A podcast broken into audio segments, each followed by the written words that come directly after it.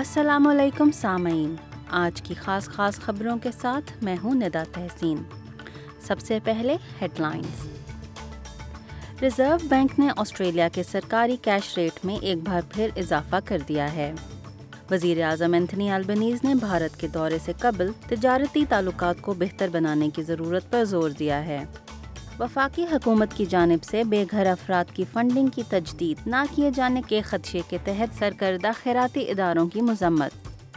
اب خبریں تفصیل کے ساتھ۔ ریزرو بینک نے آسٹریلیا کے سرکاری کیش ریٹ میں ایک بار پھر اضافہ کر دیا ہے۔ ریزرو بینک آف آسٹریلیا کی طرف سے مسلسل دسویں بار اضافے کے بعد سرکاری شرح سود اب تین اشاریہ چھ صفر فیصد ہو گئی ہے۔ کینسٹار کے تجزیے سے پتہ چلتا ہے کہ کیش ریٹ میں ایک اور اضافہ تیس سالہ پانچ سو ہزار ڈالر مالیت کے قرض کی ماہانہ ادائیگیوں میں ایک ہزار اکاون ڈالر کا اضافہ کرے گا خزانچی جم چامرز نے پارلیمنٹ کو بتایا کہ شرح میں مزید پچیس بیسس پوائنٹس کے اضافے کے فیصلے کی توسیع پہلے سے ہی متوقع تھی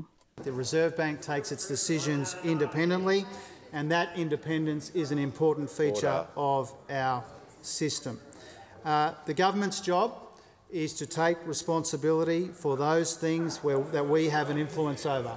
Australians understand that a lot of this inflation is coming at us from around the world, and so we take responsibility for working through this inflation issue in a responsible and a methodical way.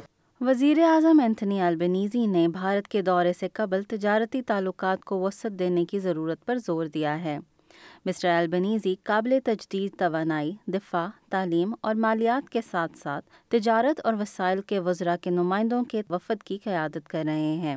Sydney میں Australian Financial Review business summit سے خطاب کرتے ہوئے وزیر اعظم نے ملکی معیشت کو متنوع بنانے کی اہمیت پر زور دیا ہے۔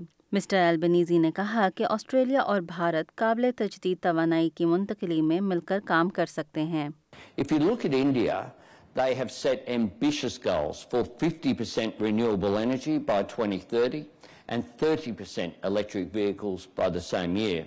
The point that is always worth making here is that this is not a zero-sum game.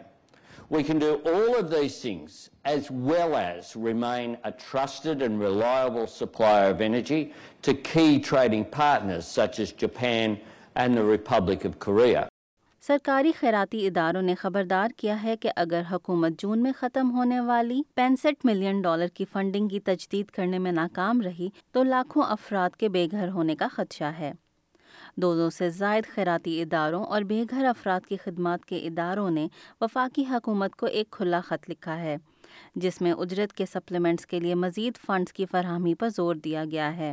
National shelter کی سی ای او ایما گرین ہانگ کا کہنا ہے کہ حکومت کے لیے ہاؤسنگ بحران کے دوران بے گھر افراد کی فنڈنگ میں کٹوتی کوئی معنی خیز قدم نہیں ہوگا۔ Homelessness services fight uh, to be recognised as essential services. They fight for the funding to pay their workers properly, uh, to be seen So, what we would like to see is that this funding is reinstated. آپ سن رہے تھے آج کی اہم خبریں ندا تحسین کی زبانی